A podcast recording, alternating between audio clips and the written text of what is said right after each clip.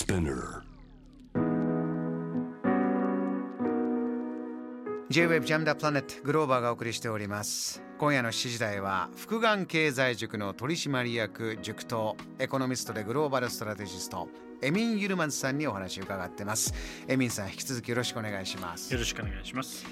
続いてのニュースこちらです。アメリカ消費者物価8月は8.3%上昇。市場の事前予想を上回るインフレが進んでいるということでしょうか。解説お願いします。そうですね。まああの、えーまあ、実際には9.1%であのインフレがピークアウトして下がってはきてたんですが、今回はちょっと予想よりは強いと。予想が8.1%だったんで、まあ、予想よりは強く出てしかもこのエネルギーと食料を取り除くコア CPI コア消費者物価指数っていうのは実は上がってるんですよね先月から比べると。ということで何が起きてるかというとこれはつまりインフレが確かにその天井を打ったかもしれませんが思ったよりしつこいと。このインフレが。だからこういう高インフレ環境がしばらく続く可能性がある、まあ、つまり上昇し上昇が止まったイコール下がるっていうわけではないっていうことなんですよね。上昇が止まったからって言ってインフレの上昇が止まったからって言ってそれがすぐに2%、まあ、望ましいとされる2%水準まで下がるかっていうとそうじゃないと。下手したら長期にわたってもしかしたらこういうなんか 5%, 5% 6%ぐらいにインフレが続く可能性もあるってことなんですよ。あのー、こういったことってね経済を予想するというのは本当に難しくて、うんうん、エコノミストの方いろいろもちろん予想はするんだけれどもこうして予想よりどうなったこうなったっていうのはあります。今回のケースはこう予想とちょっと違ったアメリカで見ると何が違ったという感じなんです？えっとですねまあ例えばその今回はガソリン価格なんかは割と下がっているんですが、まあ、それがだからあの実質上その、えーまあ、CPI が下がった要因でもあるんですけどただその影響が思ったほどまだその出てないっていうあのもう一つはそれ以外の項目まあ、例えばその、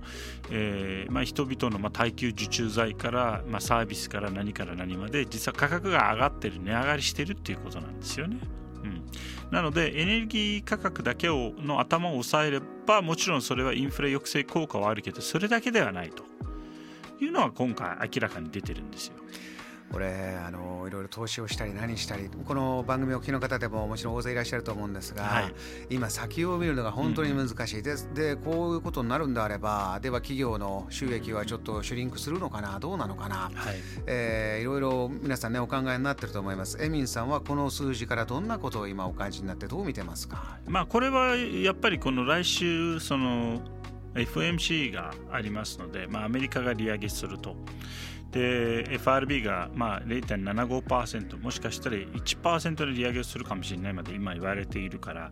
まあ、当然ながらその金利上昇というのは資金調達を難しくするんで、うん、まあ、全体的に景気悪化をもたらす。ただねそもそも論としてなんでこんなにインフレがねなかなか下がりにくいかっていうのはこれアメリカのあの企業構造に実際原因があってですね、ええであのアメリカは日本と違ってあのいろんなそのそのセクターを複数、まあ、あの少数の企業が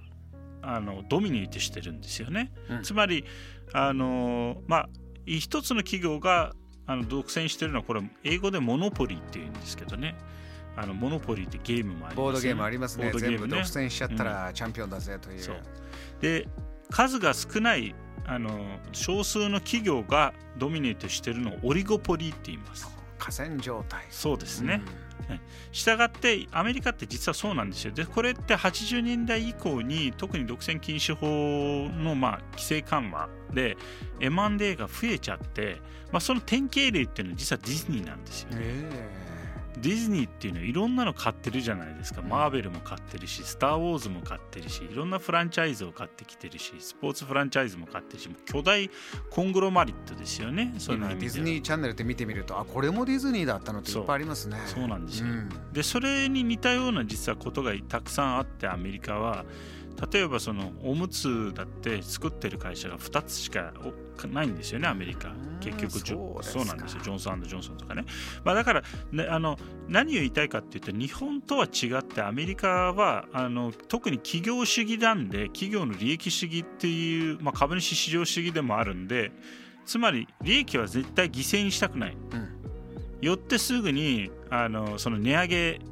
価格転嫁するんですよ。日本はねなかなかそれができない。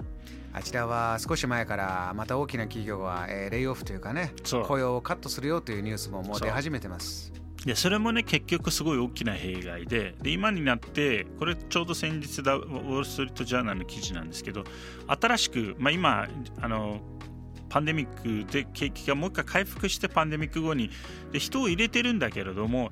あの新しく入れてて経験がないので、うん、まあ、例えばその、えー、飛行機の荷物がなくなるとかですね、はい、あのサービスがものすごい著しくあのその低下しているとかですねそういうのもね全部アメリカの企業の事業自得ですぐに人をねクビにするからなんですよ。何かあるたびにね利益を犠牲にしたくないから。で結果的にはそれが今のアメリカの労働力の結局大きなあの衰退、えー、につながっていて結構50歳ぐらいでもアーリーリタイアしてる人が多いんですよ今回。エミンさんこの状況が今目の前にあるアメリカは中間選挙ですよね。そうですね。こういうところで突入していく11月の中間選挙、うん、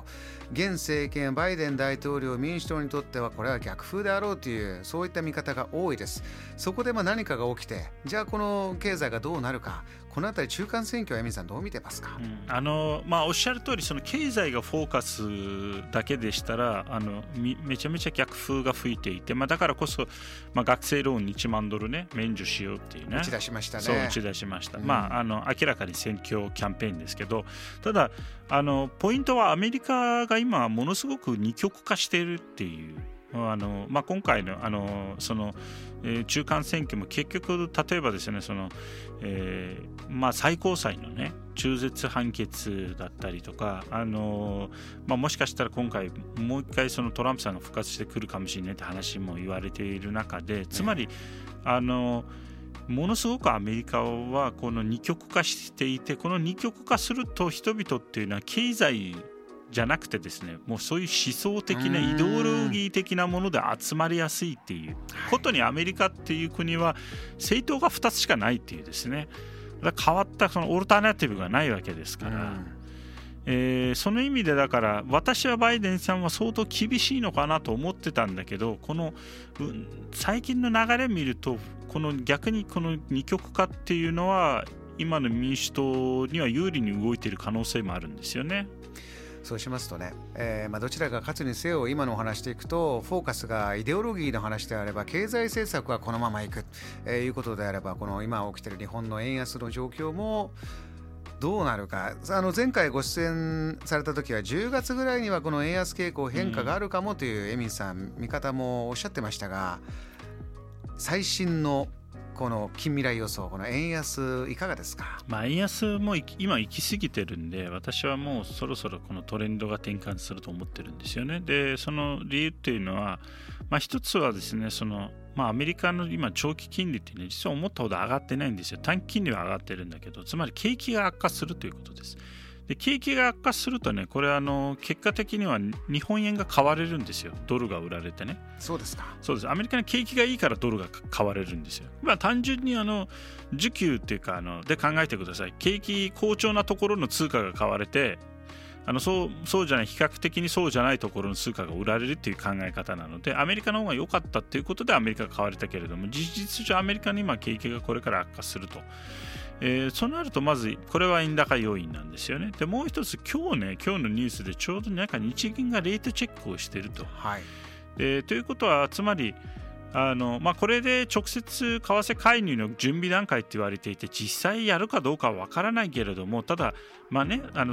冒頭でおっしゃってたような岸田さんの話もあるしやっぱり日本政府としても日銀としてもこの140円台っていうのはちょっと行き過ぎっていう認識があるのかなと。牽制したいという意思が出てきましたね。そうですねとなるとですね、まあ、これ以上の円安の進行は私は可能性が低いと思ってます。でむしろ円高に戻るんじゃないかなと思う。